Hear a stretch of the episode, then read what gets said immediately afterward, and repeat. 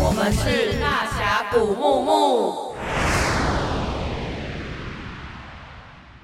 本节目由台湾第一个月经裤品牌月亮裤赞助播出。本季古木木月经狂欢节系列，感谢台北最美录音室 Mike Mike 赞助播出。欢迎收听今天的大侠古木木，我是板娘菲菲，我是板娘依依。有收到很多股粉敲碗说，月经狂欢节当天刚好没有时间可以前往来听讲座，所以我们精选了现场五场讲座进行现场录音，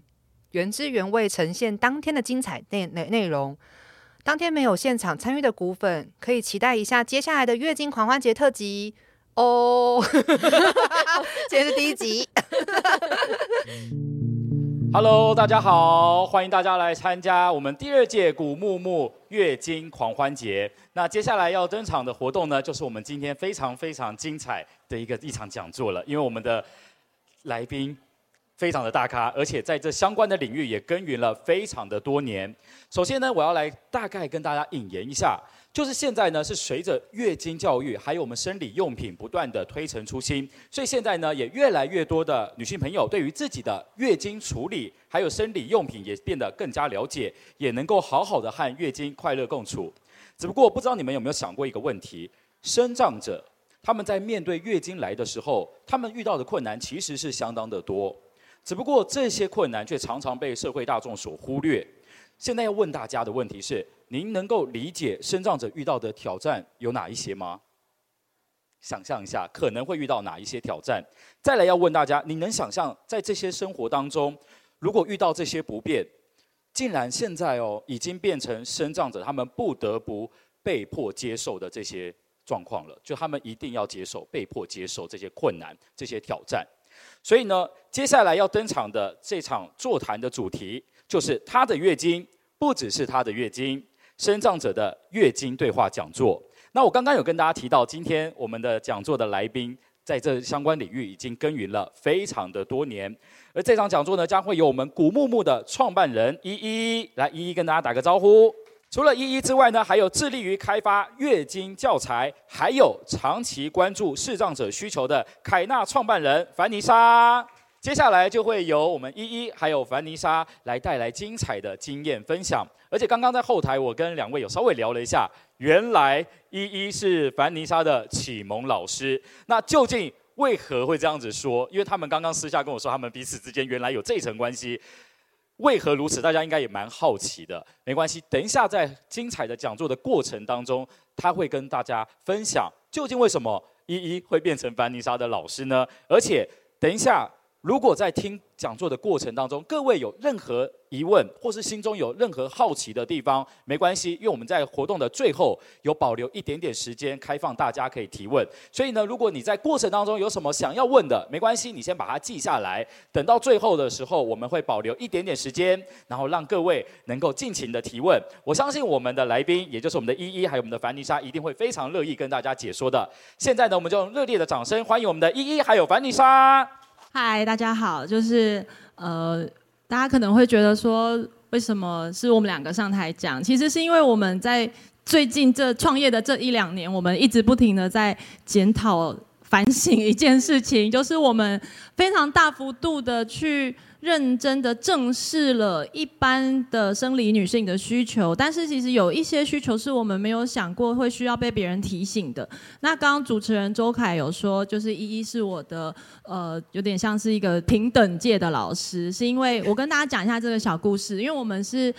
呃，我们认识是在二零一五年，对，对，一起设计月亮杯的时候，那时候台湾的第一个月亮杯是，就是是我们公司的产品，但是依依是我们的产品设计师。嗯、那我们后来就变成了创业一路上的好朋友。有一次我们在闲聊吃饭的时候，我们提到了要如何在。呃，外面更换月亮杯这件事，大家知道怎么在外面更换月亮杯吗？如果你身体里的那个杯子已经不不不要满了，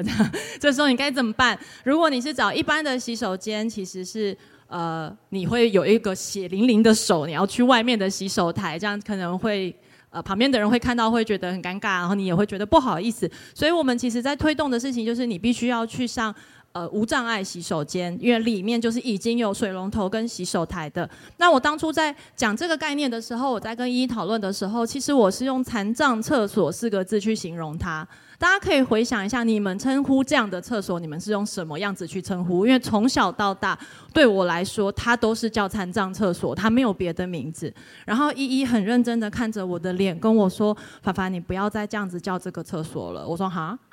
那我要怎么叫它？我该怎么称呼它呢？”他说：“你要叫它无障碍厕所。”那我当初听到的那个当下，可能跟大家现在，也许有人会跟我有当下一样的感觉，就会觉得啊，有差吗？就是无障碍厕所差在哪里？对，到底差在哪？来，我们有请一一来为大家解释一下这个概念到底差在哪里？对，因为其实。我其实也觉得很有趣，因为这件事情对我来讲，就是我听到一件事情，然后一个很自然。对他来讲是小事，对我来讲是影响我一辈子的大事。对，然后我觉得其实就是刚刚讲到为什么它叫无障碍跟残障，它到底差在哪里？其实残障厕所它就有点像是我们把这间厕所框起来，它就是残障才能使用。那什么是残障？它就是重点是放在残，它就是提醒说你没有的。这个东西是什么？然后可是无障碍厕所，它比较就是在讲说，我怎么让这个东西让有各种让有各种不同特殊需求或者是不一样的需求的人都能在里面使用的很顺利。然后我们刚刚也聊到说，其实像无障碍厕所，在现在它其实又继续往前发展，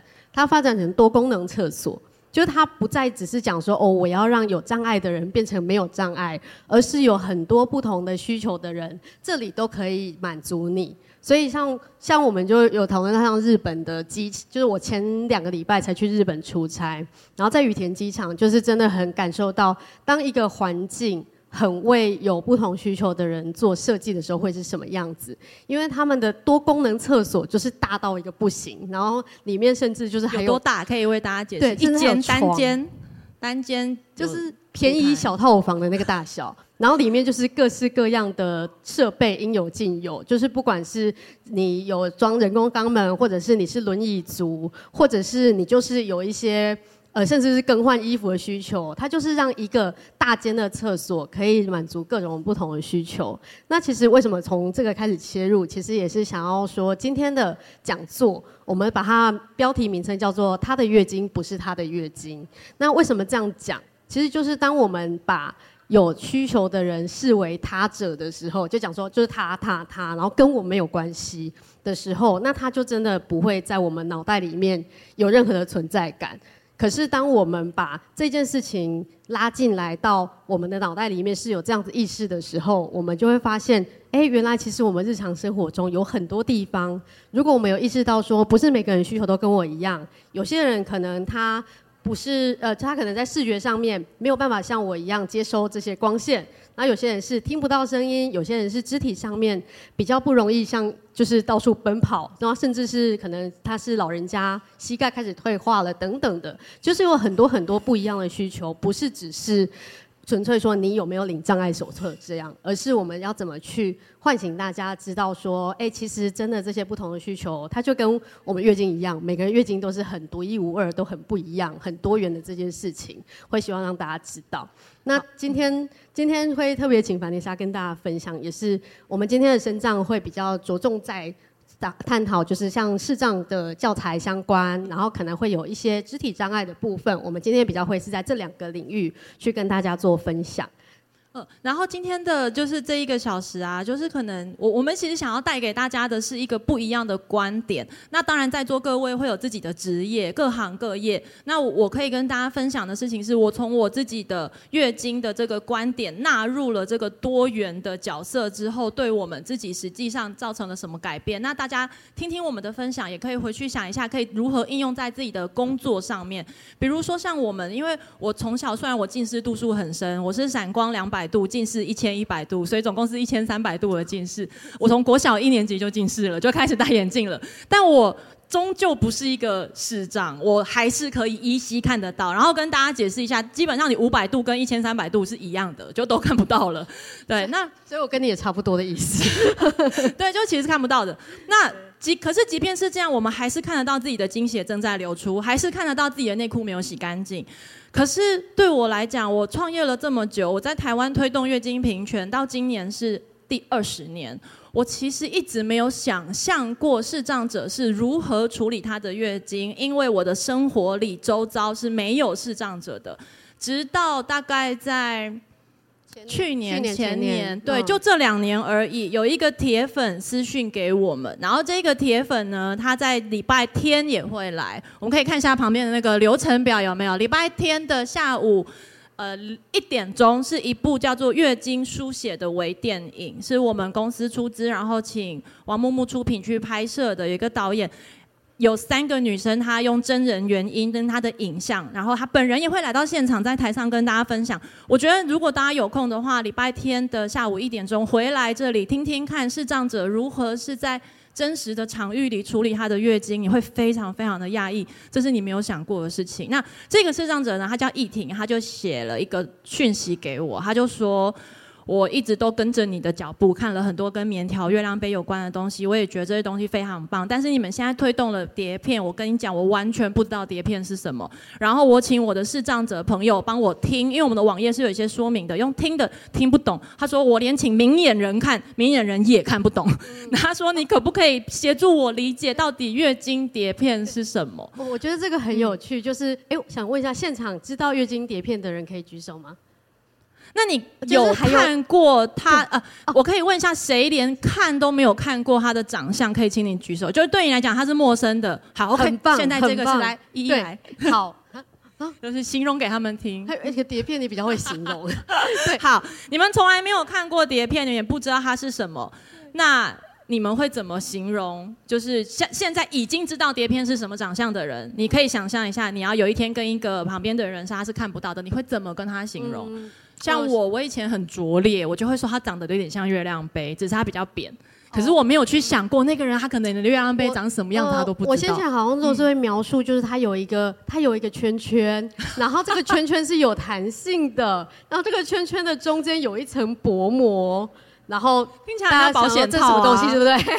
对。可是我自以为我脑袋里面有这个画面，我这样子去描描述它，我会以为听的人可以理解。所以像这个这个例子也是可以让大家感受到说，哎，当我们要去讲一个全新的像月经碟片这样的东西的时候，其实不只是视障者会需要更清楚的资讯，让他可以在脑中描绘那个画面。我们在场刚刚所有的人，你们的处境就跟视障者是非常的接近。就是你脑中，你脑中也没有画面，你只能靠着我给你的这一些描述去想象说，哎，它大概，所以，所以那个圈圈是什么大小啊？然后，所以什么什么叫做有弹性？是多弹？是放到地上会弹到两层楼高的弹，还是我拿在手上捏它会稍微弹开的弹？你就会呈现一个哦，你只有这些资讯，我还是没有办法建构出这个画面。那这个其实就是还蛮直接的，就是视障者在透过听觉学习、了解、认知新东西的时候的有障碍的感觉。对，然后因为收到了他的。的私讯嘛，那因为他的账号我认得，他不是那种酸民，你知道有一些酸民就是很不负责任的，呛你一句话之后就跑掉了，这样也没有给什么建设性的改变。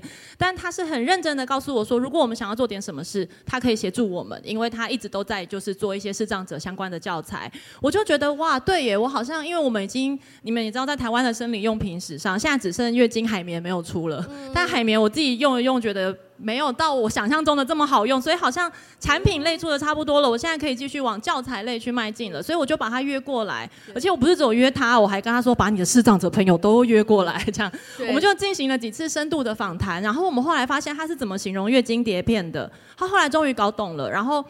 不同的视障者都不约而同的用了同一种东西去形容月经碟片，就是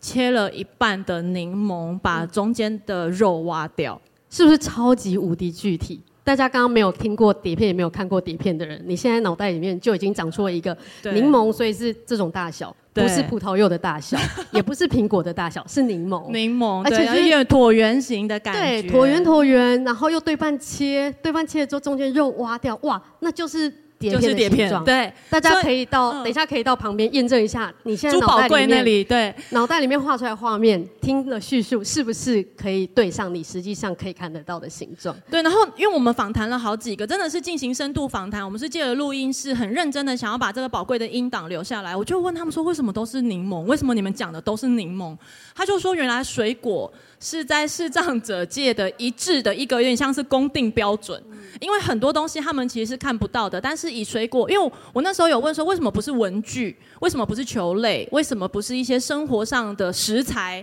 或者是面包大小，他说，因为水果就是视障者跟明眼人共同的生活体验，大家台过台湾是 you know 水果王国，所以这就是大家的一个语汇。我就觉得哇，这好特别，我真的没有想过。然后再来是在我们做视障者教材的时候，我们才知道原来他们真实在月经场域上遇到了非常多的困难，比如说有人一坐下来就跟我说，你知道吗？我卫生棉啊会贴三个礼拜。我就说哈，月经如果来了这么久，要去看一下医生呢，滴滴答答二十一天这样不太好。他说没有，我只有第七天，但我还是会贴二十一天。你们知道为什么吗？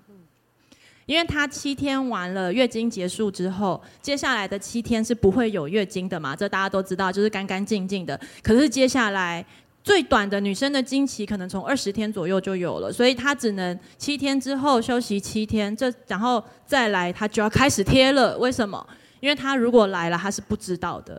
流微量的血，他其实是不晓得，他跟分泌物也分不出来，所以他为了让自己不要有外露的尴尬，他其实是会提早做准备的，而他提早做准备就是那两周。等于你月经来的前两周，你都在准备，一直到月经来了的当周，所以他总共会连贴三周。那他后来为什么？因为这就是他要去转用月亮杯的契机。他发现他连贴三周就会，你知道，痒痒红红、尿布疹，他身体其实是会告诉他，我不喜欢你这样贴我贴三周。所以他后来才改去用月亮杯，他照样就是塞三周。然后他发现这还蛮省钱的，因为每天就是放进去拿出来，杯子挖一挖，没有血，只是一点点分泌物，不是血，好。OK，那就再放进去这样子。然后这件事情让我觉得非常讶异，原来大家在处理月经的状态上是这么这么的不同。然后还有另外一件事情，他们告诉我一定要在卫生棉条的教材里面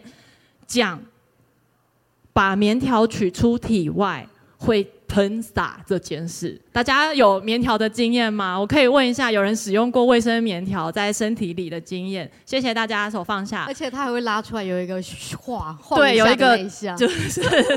点点点点点点点这样子。对。那我们是明眼人的时候，我们很轻易的可以看到，对不对？而且可以清理，对不对？甚至到后期，我也发明了一个很厉害的手势，就是我不要拉着线，我尽量拉着棉条的尾端，让它的那个摆荡的幅度不要这么大。所以它从阴道拿出来的时候，直接用卫生纸包住，就可以丢在那个垃圾桶。如果你是抽着线，尤其你是抽着线的底端的话，它的摆荡幅度就会超大。然后他说，他就是在用卫生棉条学会使用的时候。没有人告诉他会喷洒这件事情。后来是谁告诉他的？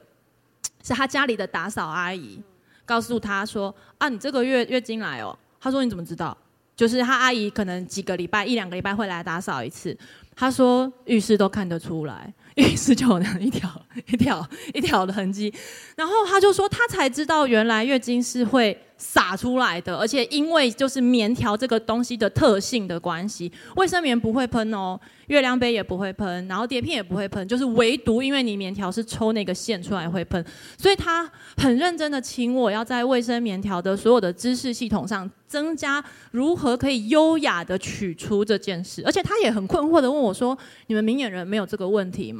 我说：“其实有哎，只是我们知道怎么处理，我们也看得到，因为我们太直接看得到，我们就觉得这件事情太理所当然。没错，我们就觉得我们一定清得干净啊，这有什么大不了？对，可是就是因为我们没有这样的经验，所以真的比较难想象说，当我没有这个感官的时候，原来这件事情要靠别人，我才能知道会发生这样子。那我有什么方式可以在一开始的时候，我就自己先知道，而不是事情发生了之后再啊，是哦，哦哦哦。”啊，我也不是故意啦，可是就有点微妙微妙。嗯，他们还有一些经验，是我听完也是觉得很压抑。他们可能去上外面的公厕，上完之后，后面的阿桑会直接骂他们说。怎么这么脏？一个女生不会把厕所用干净，然后他就很无辜的跟我说，可是他真的不知道，他也看不到，所以他非常坚持要我做出一套系统，就是如何优雅的，而且他使用“优雅”这两个字，优雅的使用生理用品。他说这对他们来讲是非常重要的，他必须要知道自己可以如何清理善后。所以这个访谈的中间的种种，我们等下还可以跟大家分享。可是我觉得这确实有让我在做教材的时候编进去了一些。呃，观点，然后后来直到我听到了四个字，是关键性的四个字，大家要记得，可以回去应用在自己的产业里。它叫做通用设计。然后我把通用设计的概念，请我们的产品设计师一一来为大家解释一下，这个通用设计是什么概念。其实刚刚后面有一位在挥手，是台湾通用设计的那个大师小鱼。对，所以在他面前我要讲通用设计，我有点有点紧张。对，就其实大家有听过这个字吗？通用设计，你有听过这四个字的，可以请你举手让我知道吗？哎，很多、欸，哦，蛮多的耶，谢谢你们。对，就其实对很多人来讲，就是因为像我们今天讲说视障的教材，很多人就会觉得，哎，那既然你眼睛看不到，那我就专门做一个眼睛看不到的人使用的教材；那你耳朵听不到，那我就专门做一个耳朵听不到的人使用教材。他如果类比到生活，就有点像是我们看到老人家，哦，你走路就是手脚手比较脚觉脚比较没力了，那我就做一个拐杖可以拿。可是这样子对于有这样子需求的人来讲，会有什么感觉呢？就是哦，我是。因为我缺失了一些能力，所以有人要特别用一个特别的东西，像是以拐杖、拐杖这种，它就会让人觉得哦，它就是一个辅具，我就专门做给你用。所以大家如果身边或者是自己家人有一些老人家，就会发现很多老人家其实很不愿意拿拐杖，即使他真的很需要这个支撑，那他们会用什么东西替代？他可能对有人说雨伞。那雨伞就是一个在生活中随处可见，每个人都可以使用雨伞。那这个东西，雨伞本身，其实大家回想以前，可能雨伞很多就是。就是细细的那个角，然后他们就是拿来撑。可是当有人发现，哎，它这个东西有被拿来当做老人家在支撑，那其实我们在雨伞的设计上面，它其实就可以把那个底下的那个角稍微做粗一点，让它在撑的时候，哎，它可以撑得更好。所以大家一定有看过很多类似像长这个样子，就是它长得其实最底下已经像是一个很很稳固支撑的，类似像拐杖的感觉。可是对老人家来讲，哦，我就是拿雨伞。然后我不是因为我的行为能力怎么样而必须要拿辅具，那所以在通用设计在讲在讲一个产品的时候，它不是说我要特别做某个东西给某个族群，而是我的东西可以考虑到不同族群的需求，让它可以很好的融入在我们的生活当中。那每个人其实在使用它的时候，都可以获得你要使用的功能，而不是说我必须要用一个特别东西。所以我也想要就是回忆一下刚刚凡凡讲的。就是在像生理用品来讲，像刚刚说，可能视障朋友他可能在感觉到说，哎，也许身体里面有一波，大家可能也有感觉到，哎，这一波到底是不是月经？那我们有可能是排卵期的分泌物啊。我们会做的事情就是，哦，我去厕所看看。可是因为视障朋友看不到，可是可是像刚刚的这个情境，他垫了三个礼拜的卫生棉这件事，其实他可以在产品面上，比如说是以月经裤。本身来吸收日常的分泌物、排卵期的分泌物，他们都没有看过月经裤，他们也不知道那是什么。对，因为在我们访谈的现场，我会直接让他们摸一摸，他们说：“哈，这么薄。”然后，因为我们已经看过月经裤非常非常久了，我们对我们来讲，它就是这么薄，就是一种蚕丝般的触感，对，就是这么到底多薄？对，多薄？对，对我们我们前阵子有就是有实际上的东实际上的东西，终于拿来类比，然后发现哦，厚度大概是一张信用卡。对，他们就是他们摸到之后好讶异，他说他以为他一直以为吸血内裤是呃晚上睡觉用的那一种。单片卫生棉的，有一点类似小女小朋友尿布的那种内裤，你们大家有知道吗？它会叫什么夜安裤、晚安裤、安睡裤？嗯、对，各家都有出，就是那件卫生棉的单次抛弃型的。他说他一直以为我们在所有文宣里面讲的月经内裤是那个东西，我说完全不是。然后他就他就说，那你要写清楚啊，为什么不写清楚呢？对，多薄多厚，功能是什么？我们都以为很清楚。嗯嗯，他就真的是，对，我们没有听到他直接回馈，真的是会想不到。对，然后所以我们因为访谈了好几位之后，我们后来就决定说，好，我们现在来做一个计划，而且它有一个很轰轰烈烈的名字，它叫做视障者月经教材计划。然后首先我们就会去想说，哦，视障者如果眼睛看不到会看什么？摸嘛，对不对？所以我们还要我们做了书的那个草稿打样哦，还有一些是绒毛触感，我们就假装这是子宫内膜，然后还有一些外阴的造型，就是女生身体的形状，然后子宫是怎么长的，有一个卵巢像这样子一个图案，要做成书，而且很重要的是卵巢跟输卵管还要是分开的，大家有看到吗？大家知道卵巢跟输卵管是分开的吗？它是没有接在一起的哦。你今天在来之前你就已经知道这件事情，卵巢跟输卵管是分开的，可以请你举手让我知。知道哦，你们很棒。另外的一半是不是都跟我一样？以前都以为是连在一起的。对，这个在教材里也很重要，因为他们在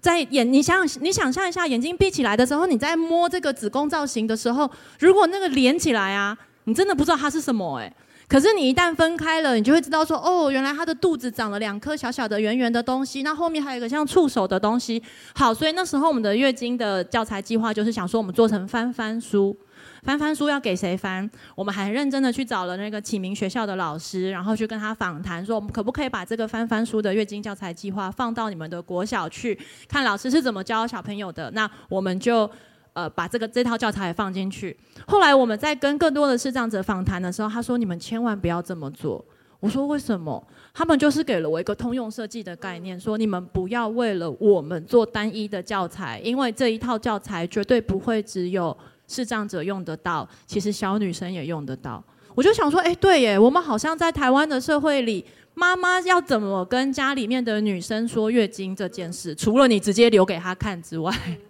很难，非常难。对，而且其实，在人的学习上面，就是其实有些人像我，就是非常视觉的人，就是一个视觉的东西，我就是会吸收得很快。可是有些人他本身学习模式是比较听觉的人，有些人是触觉的人，像有些人就是什么小时候背课文就一定要用写的，多写几次他才背得起来。那有些人是要用听的，他看到文字没有感觉。所以其实像翻翻书这样的概念，就是也很适合很多人，他可能在学习的时候。因为确实，我们生活中在使用的感官，我们会很倚重视觉。可是很多人他本身可能在学习的模式上，他可能用触觉的方式，或者是其他的方式，他可能都会比视觉更吸收的好的时候，这种时候翻翻书的教材，就是也可以让这群人在学习的过程中，用他更擅长的好吸收的感官来吸收这些新的知识。所以真的是，他真的不需要被限制在只有一小群人可以使用，而是当这件事情。使用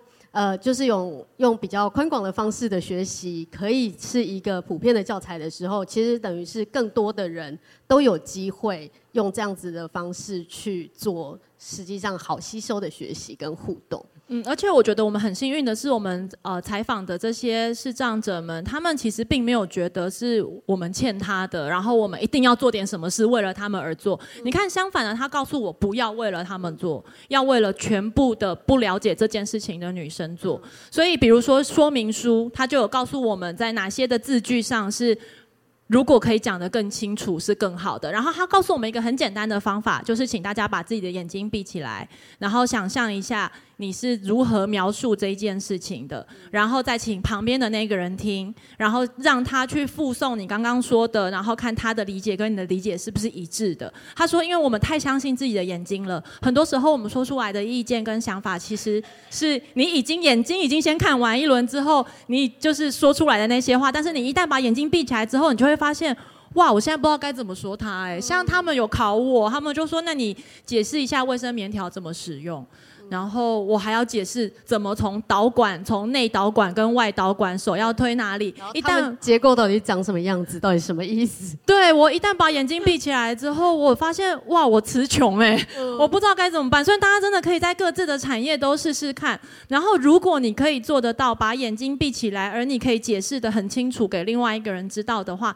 其实你的这一个设计，你做出来的东西，老人、小孩用得到的、用不到的人，他。都能看得懂，也能理解，我觉得这是很重要。对我来讲，我觉得这个是我能带给他们的，比他们要带给我的多太多了。对。对，而且其实刚刚讲到的那个同一位市长朋友一婷，他其实也有来找我们聊过。那他找我们聊的部分，比较是在讲说我们的商品的网页的设计，因为还蛮有趣的。大家想象一下，你现在看到的可能那些各大购物平台的那个销售页面，你会你你现在脑袋里面画面是不是？它就是很多张图片，嘚嘚嘚嘚嘚嘚嘚这样子排下来，然后明眼人看起来就是觉得哦很丰富啊，然后版面很漂亮啊，然后很清楚，什么都很清楚。可是当你想象它要用一个系统把它里面的东西读出来的时候，每个东西都是图片，完全没有文字。所以对我们来讲，那些就是排版的很精美漂亮的版面，对于视障的人来讲，他读不到里面的任何讯息。对他来讲，那个网页是一片空白。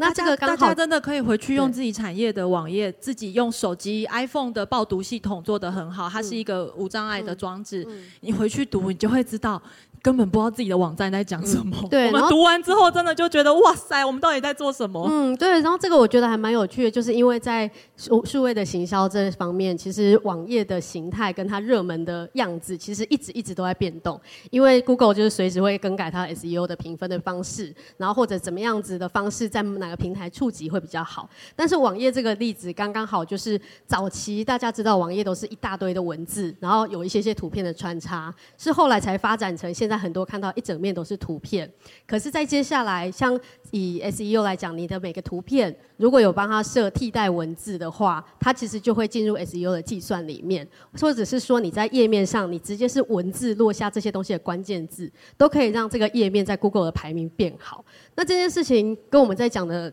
这个事情有什么关系呢？其实就是当整个大环境，假设是在设计 SEO 的 Google 内部的人。当他有意识到说，哎，是这个世界上有一些人真的很需要这些文字的资讯，那他把整个系统设计成这样子的机制了之后，当我的网页是图文穿插，那我的分数会比较高。当我的每个图片都有，就是你无法显示的时候，它会显示什么文字？那那些文字其实也是可以让视障者透过一些方式读得到。那三个字叫做 ALT，大家回去搜寻一下，非常重要。就是当你在视障者他读不到字的时候，而只这里只有图片的时候，他读这个图片会读什么？嗯，现在的 AI 智慧系统没有办法直接告诉你，那些东西是我们身为卖家要 key 在这一张图片里的。对，这他会问你说，你在上传这张图片的时候，他会有一个空格问你说，你这边的 ALT 要写什么？你们相信我，贵公司的网站应该都是空白的。而且而 且这东西很。而且这东西很有趣，是在很早期、很早期，网络的速度还没有现在这么快的时候，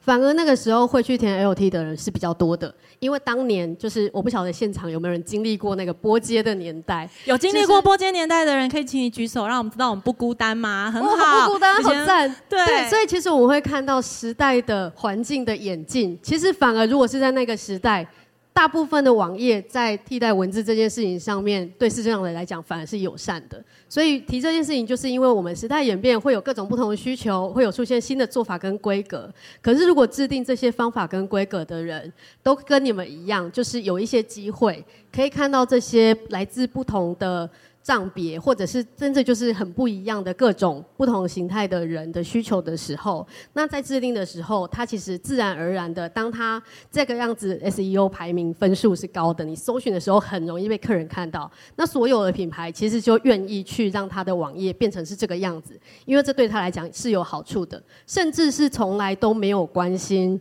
各种生长者的权益的人，他也会在不自觉当中，因为这个环境的设定，而做出了对障碍者友善的东西。那所以这个东西就真的是很希望透过今天的讲座，可以让大家感受到说，哎，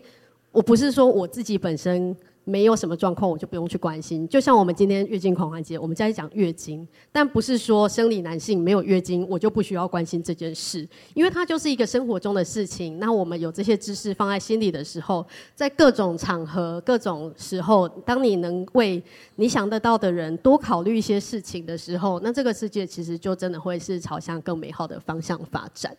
嗯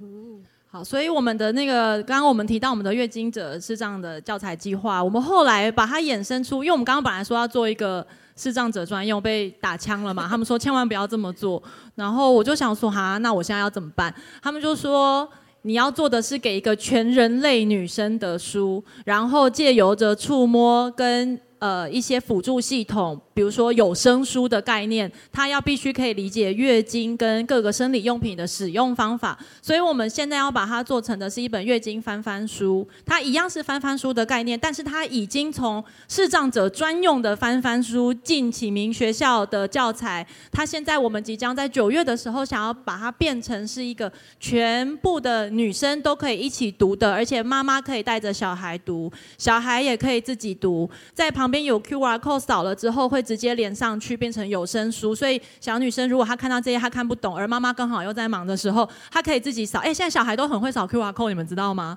因为他们现在是疫情时代的小孩，他们都看着我们以前在进每一间店的时候都要扫，他们都知道那个东西是什么，他们会直接开了手机自己扫。所以我们就要把这些知识系统建好，然后帮助妈妈跟小孩，不管是小男孩、小女孩，他要可以更容易的理解。那我觉得这是我今天最想跟大家分享的是，这其实一切是从一个视障者的私讯来的。然后他的私讯非常有礼貌，而且他也讲出了我们的结构性的问题。甚至我后来跟他见到面的时候，他一样也是讲到我们的网页，他根本就是一个网页纠错家。他还用他的报读系统报给我看，而且他在报的时候，我还发出了很多哇，这好酷哦，这怎么做到的？iPhone 的报读系统做得非常非常的好。不是只有视障者需要，大家如果你们未来有去开一些，比如说眼睛手术，或者是老了要开白内障手术，你们到时候也会开那个系统出来用。对，你很想要回朋友 Line，而你看不到讯息的时候，这时候你该怎么办？对，这其实是真的不是只有他们用得到，我们其实也用得到。然后他就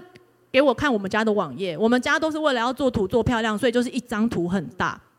然后 Landing Page 大家知道嘛，就是很长，对不对？长长一条。通常 Landing Page 我们大概会把它切成五块。每一块都是长方形，而且没有设定 ALT，所以他就亲自的报给我看，报进去之后会是什么？就是一张图片，一张图片，一张图片，一张图片，一张图片，然后就没了。对，讲完了。对，所以他还是没有办法知道这是什么。所以因为这样，我其实有很认真的跟同事们沟通，就是我们以后每一次在设计的时候，要把这五个大格子的概念变成十五个横长形的小格子。每一个小格子会有它自己的重点，而且每一个重点都要把它文字化，再重复的 key 进去，等于是要文案要做两件事，一个是在前面发想页面的时候，文字要 key 好了，最后面的时候你要把这些文字再抓出来，然后把它放到 ALT 那个特殊的格子里面去。你这一页读出来之后，我还会请同事再用 iPhone 的报读系统自己检查一次，确定这个状态是 OK 的，大家都能够看得懂、听得懂的，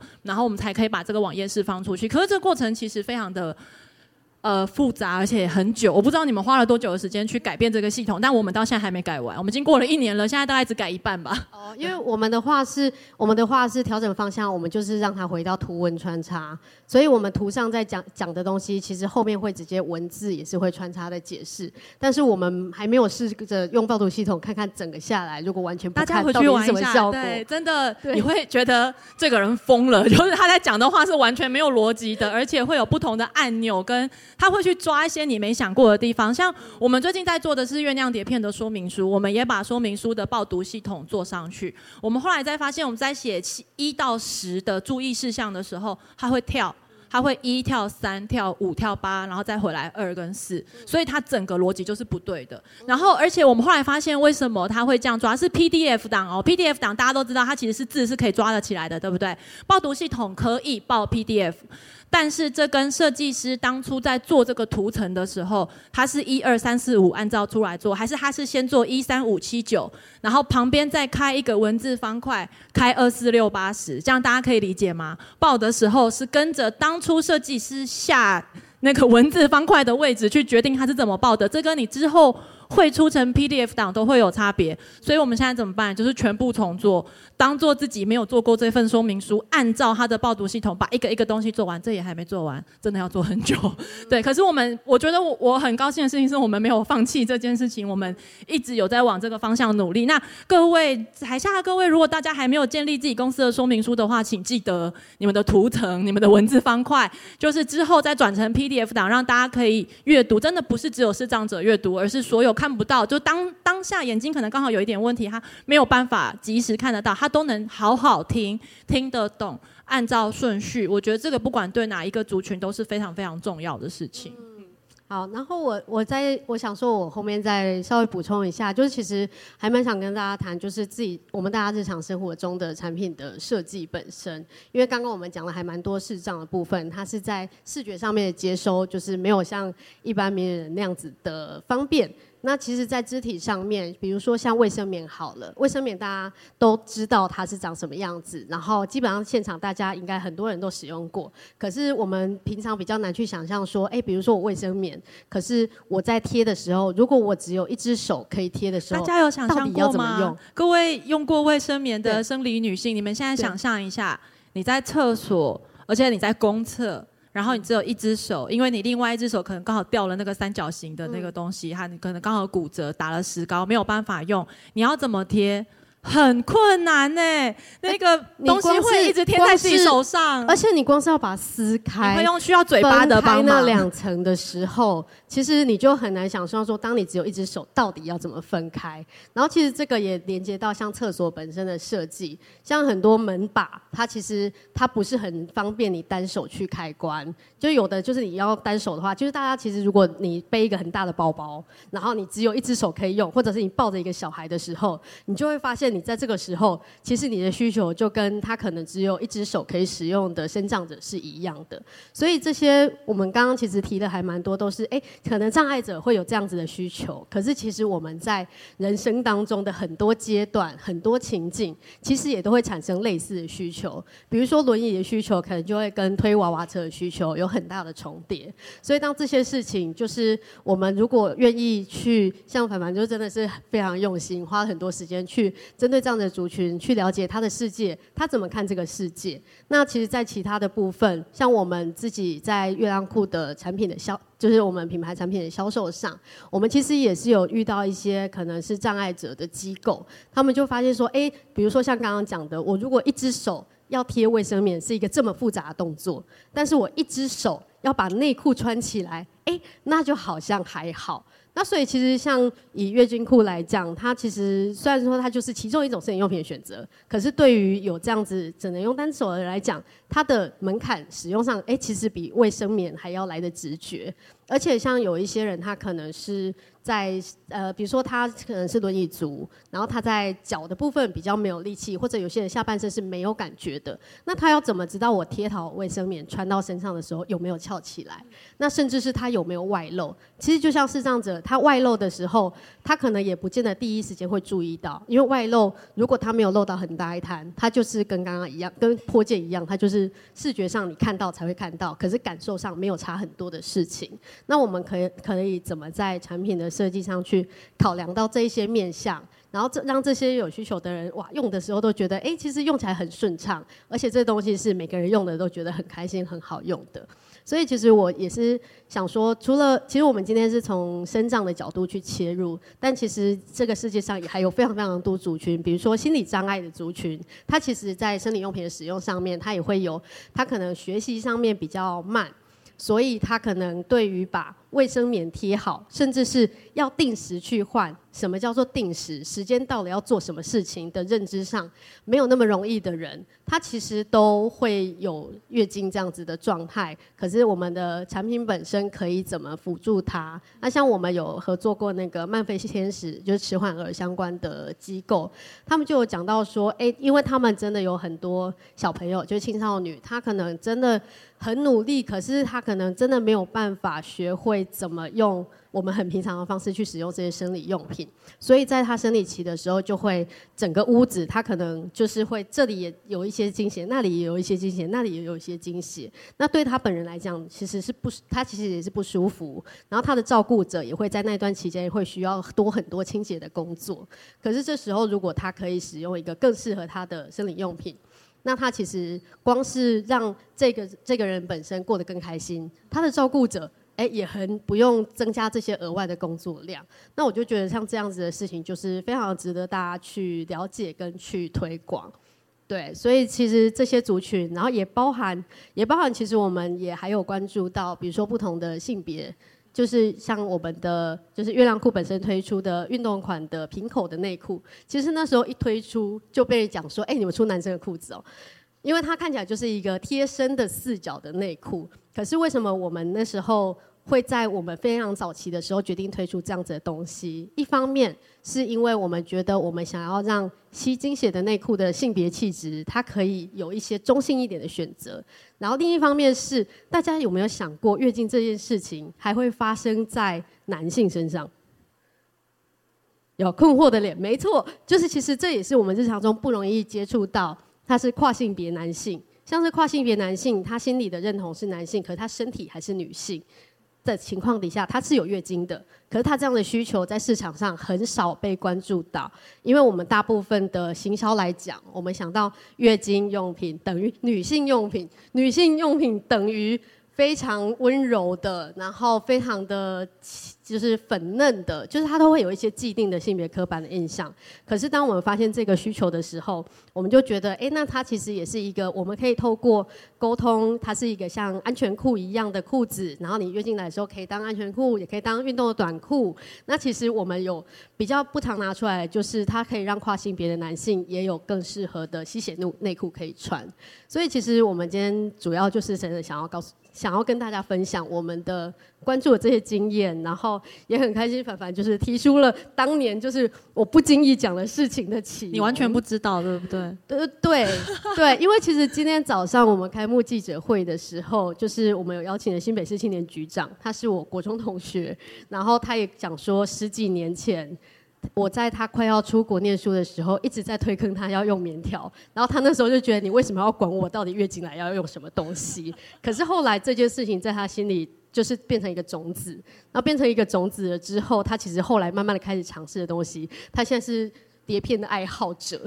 所以其实我就觉得，光是我今天一天我就听到你，然后听到他，都是因为。可能我的 我的一些对我来讲，我可能就是很正常的讲的话，可是这些话是有。对这些事情的认知，然后我不自觉的，其实也影响了身边的人。就是我真的，一天听到你们两个人分享，我真的觉得非常感动。我们现在也把这些分享给大家了，所以大家以后在不同的地方，也请帮我们把这个意志传达出去。然后在这里，我也想要帮月亮裤打一个广告，就是因为我们现在讲的是身体障碍，我们刚刚讲到的是一只手，如果你只有一只手，要怎么贴卫生棉？那你有没有想过，长期卧床的女生，她如果有月经，她要怎么处理？以前我在只有做棉条的时候，我很狭隘，我都会觉得说，你就是身体里再塞一个棉条，外面再贴一个卫生棉就好啦。直到我去咨询了法务专家哦，他说这是犯法的，你们知道吗？因为卧床的女生，她如果没有行为能力，你是她的照顾者，或是你是她的家长，你是不能帮她塞棉条或月亮杯或或是碟片的，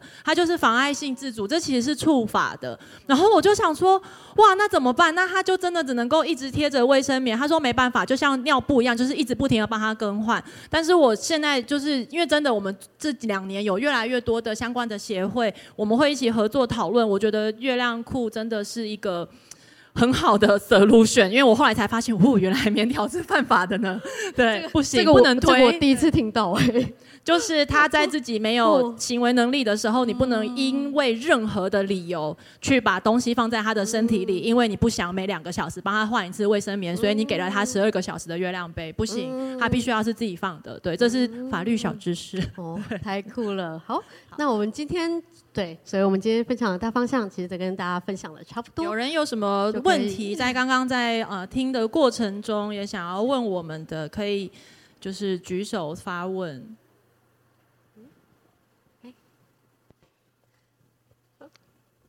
我们现场的朋友们有没有任何想要问或者好奇的地方？哎，我们那边是不是举手了吗？没有，只是伸个懒腰，是不是？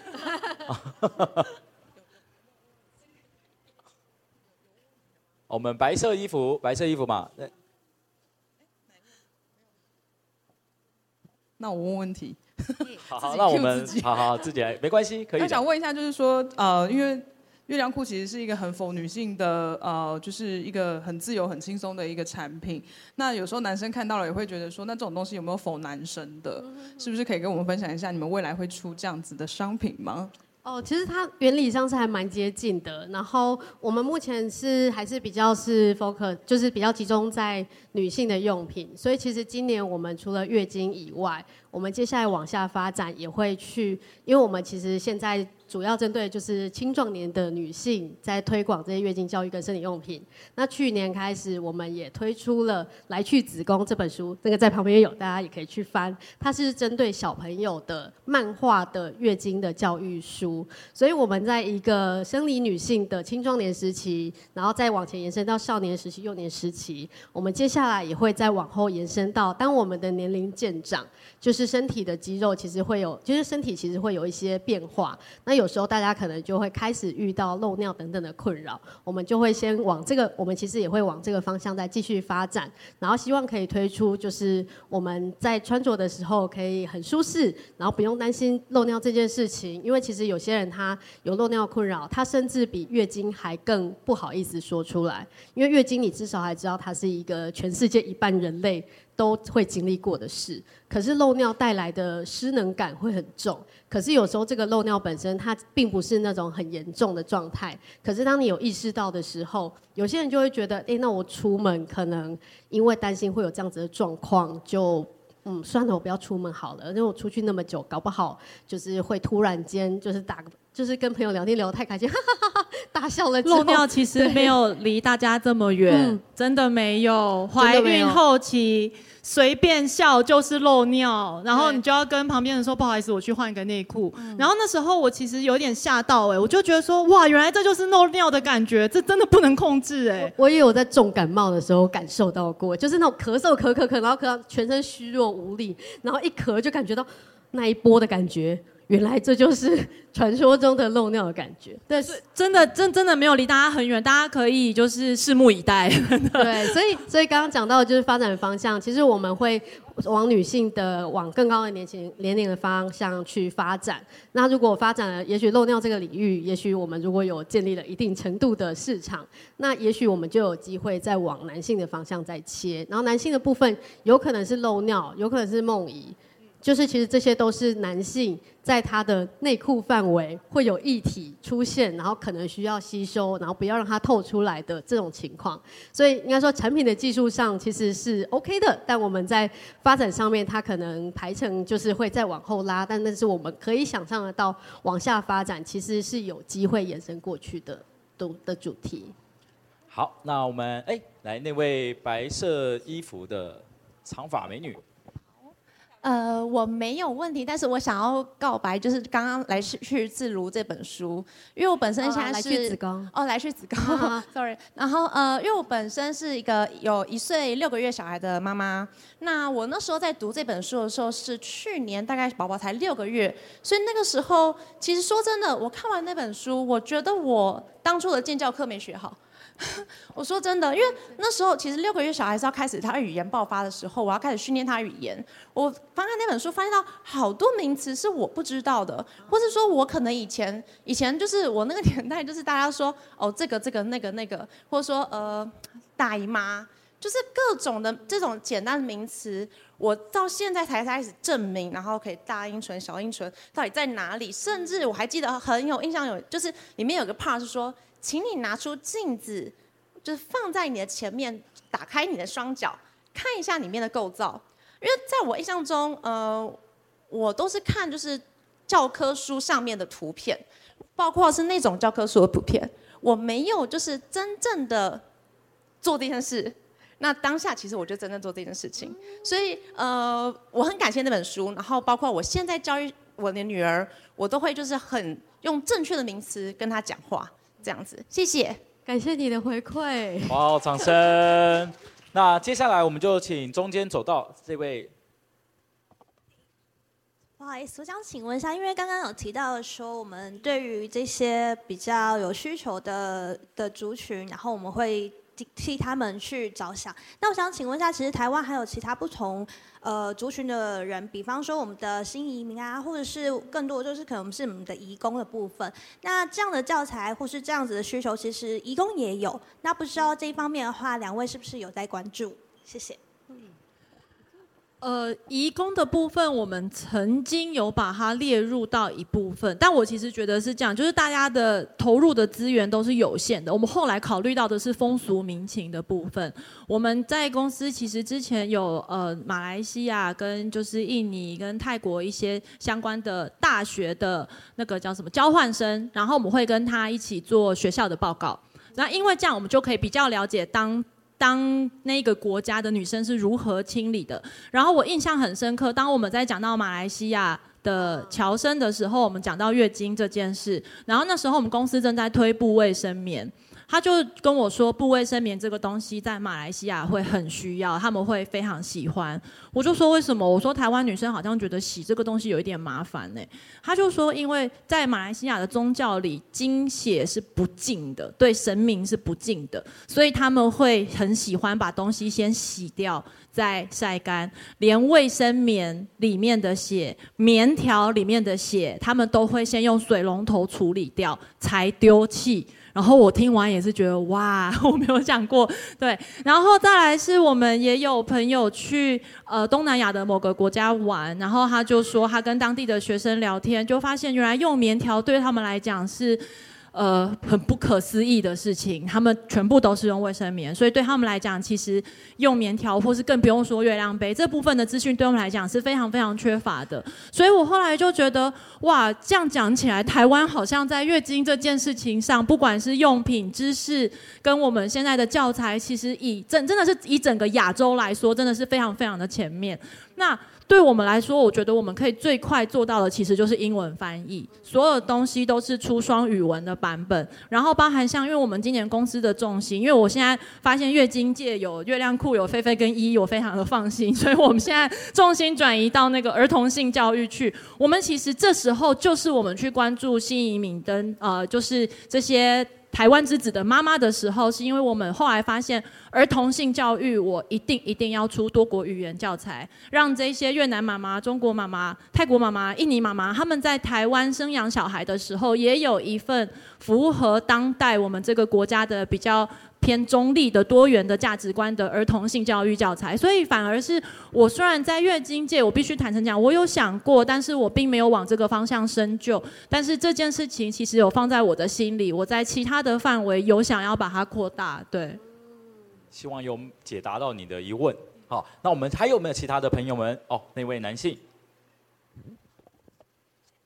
你好，不好意思，那个我想请问一下，就是包括说刚刚呃有提到性教育的部分，对，然后因为包括我们自己在推性教育或性别教育的时候，其实我们都会遇到很多的呃。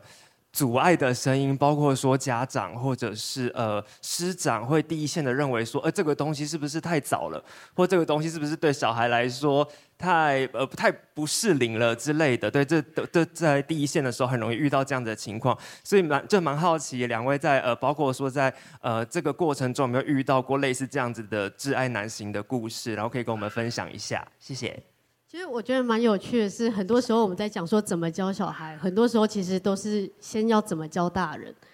对，因为像以月经来讲好了，就是其实到现在，因为我们都还蛮常被邀请到各个学校去演讲。其实到现在还是会有一些小学，像先前就有小学说，就是想要请我们去演讲，然后他就想说，哦，我们前面会是先是什么什么时段，然后到什么时候呢？男生就会退场，那就是女生先留下来之后就会开始讲月经的这件事。然后这个时候我就觉得很有趣，因为我以为在现在已经不太。会有把，你会让他们走吗？不会，我也是，我都跟老师说全部留下来，门锁起来。对，而且而且我我其实那时候想说，哎，我要怎么问他呢？因为我我我也不想让他觉得说，哦，我很强硬的怎么样？所以我是先问他说，哎，这是有什么考量吗？因为如果没有什么特殊考量的话，我们通常都是会建议，就是大家都可以一起听，可以互相了解是好的事情。而且其实这件事情本身就是会关系到可能。大家小时候如果有真的被分开来讲过之后，其实后面很常会发生的一个状况是，就是这件事情先不管它，不管它是什么事情，因为通常就是月经这件事情就会变得超级神秘，变成只有这一半的人知道，然后另外一半的人就觉得哦，那个小圈圈里面不知道是什么，哈，这是到底是什么东西啊？有人是好奇，有人是觉得这个东西就是不能拿出来台面上讲的东西，所以他反而是因为大人的认知，就会造成小孩在认知上面变成一开始就是偏的。所以像这种情况，就是我问了之后发现，哎，没有，他其实没有任何考量，他只是直觉觉得应该要这样子做。所以真的这个直觉应该要怎么样？包含就是直觉好像跟小孩讲话就要这啊，要不要吃饭饭吃面面的直觉。那有时候是我们过去的经验累积下来造成的自然的反应。那所以我觉得。真的很多时候是要先从大人去建立的认知才有办法，所以我完全可以理解，就是当我们要直接对小孩讲的时候，如果家长没有被框进来一起沟通，可能有些家长就会觉得你不要教坏我的小孩之类的是有可能。但我觉得一个坦然的心态，比如说像我们来去子宫，在去年狂欢节的时候，我们有把里面的一个角色，就是阴部企鹅总管，它是一只紫色的企鹅。哎，我看有人笑了，可能去年有看到像这样子。我们在书里面，它是把阴蒂的形状，就阴蒂其实不是只有大家外观看到的那个。这件事也是他跟我讲的。我们有一次吃饭时间，他跑来跟我说：“你知道阴蒂有四只脚吗？”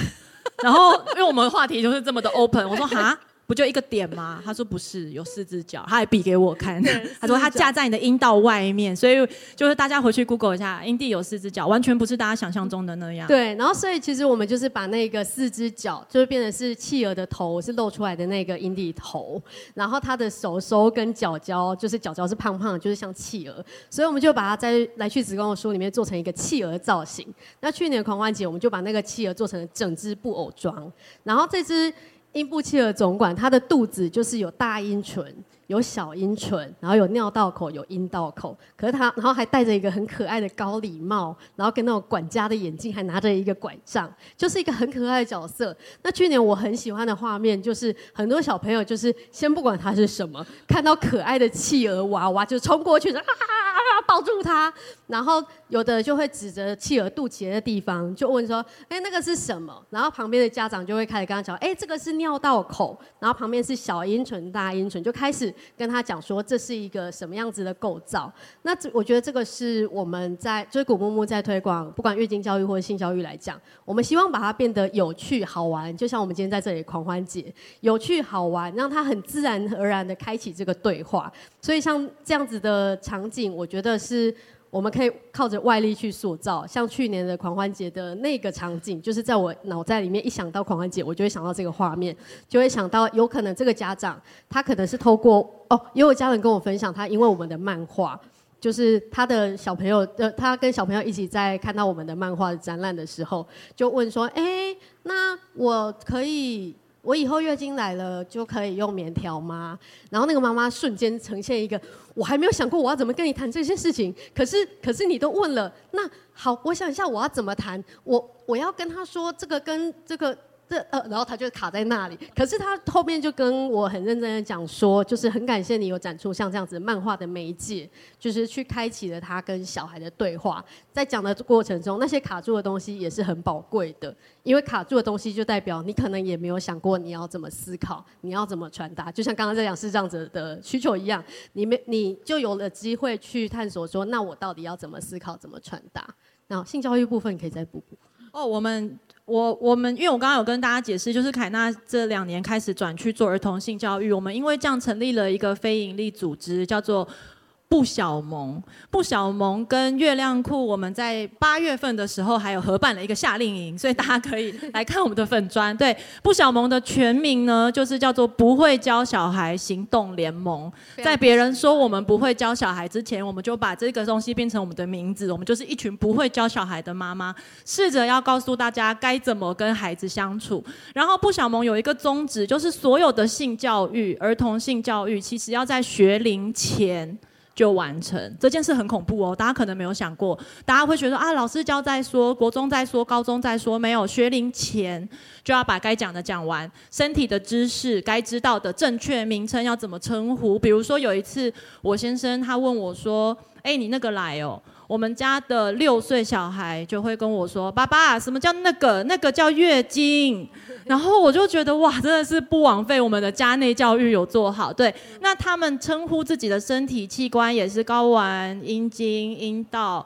然后还会分，他们阴道会分，阴道是里面的，如果是提到外面的部分叫外阴。对，他们其实是两个小男生哦，但他们都可以听得讲得很清楚。所以其实这个身体性教育的部分，我觉得大家要有这个意识。如果你未来有机会成为家长，在学龄前小朋友的知识就要先把它建起来。你宁愿让他变成上小学之后全班最厉害的那个同学，也不要让他去学校学了一堆乱七八糟的东西回来。小朋友，你的小朋友应该是要可以好好的跟大家讲那里的知识，不要一直。用鸡鸡 去称呼阴茎，对，这个是呃，如果大家有想要关注儿童性教育的话，就是可以关注我们之后的夏令营跟不小萌的粉专，因为我们就是我觉得这个跟月经一样，月经是生理女性的专有的生理现象，可是这些生理女性长大之后，我们现在已经面临到为人母，而我们。不知道要怎么教小孩的地步，包含以前我们家小孩问我什么是月经，那时候其实我还没有想好要怎么跟小孩开口，你知道吗？月经一姐讲了一个多烂的答案，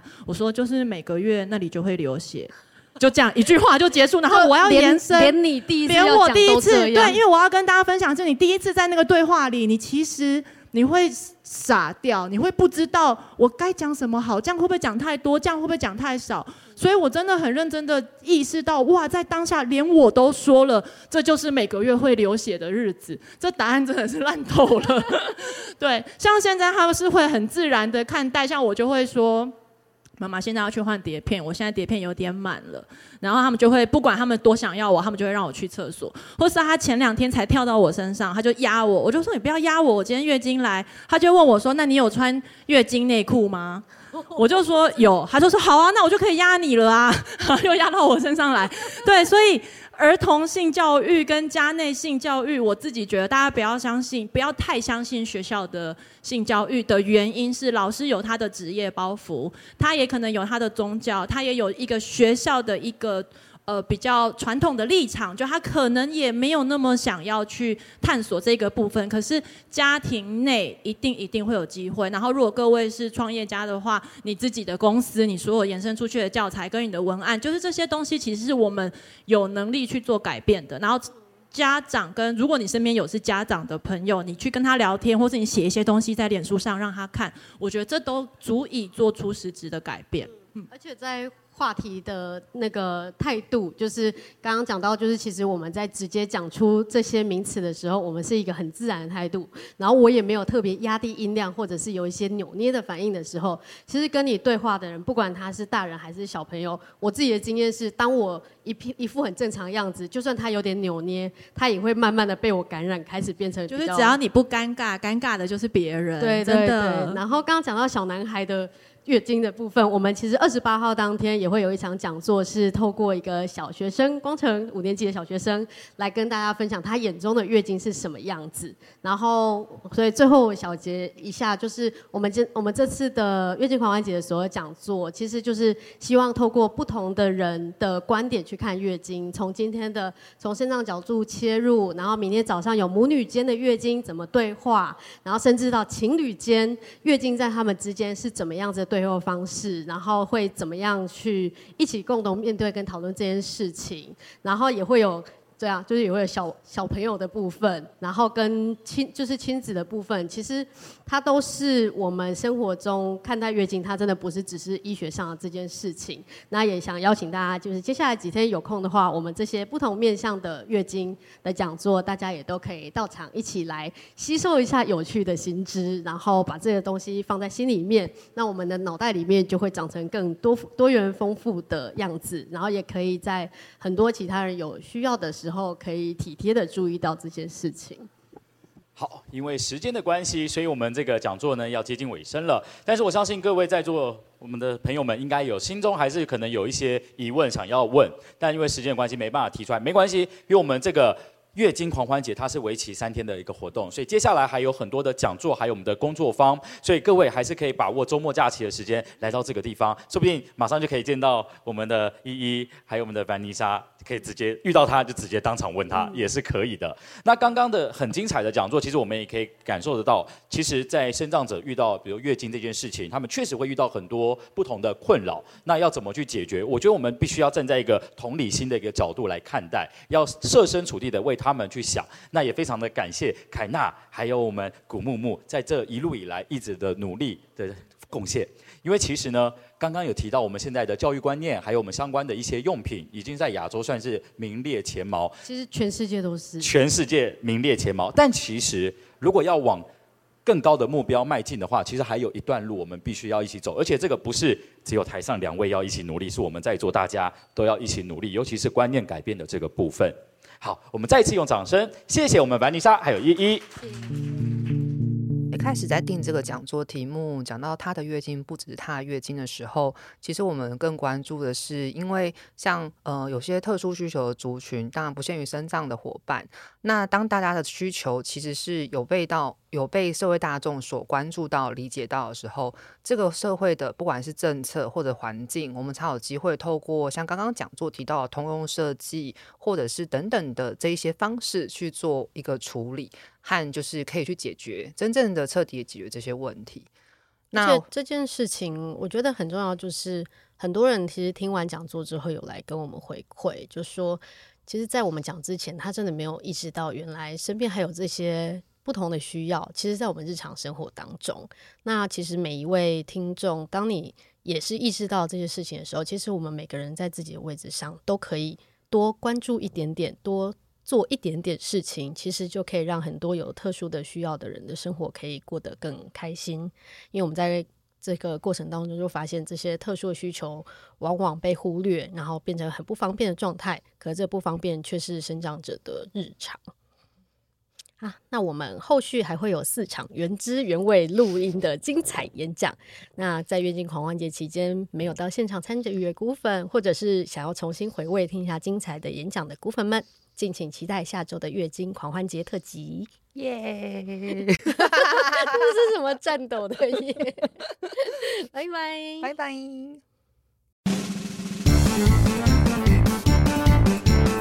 我们是大侠谷慕慕。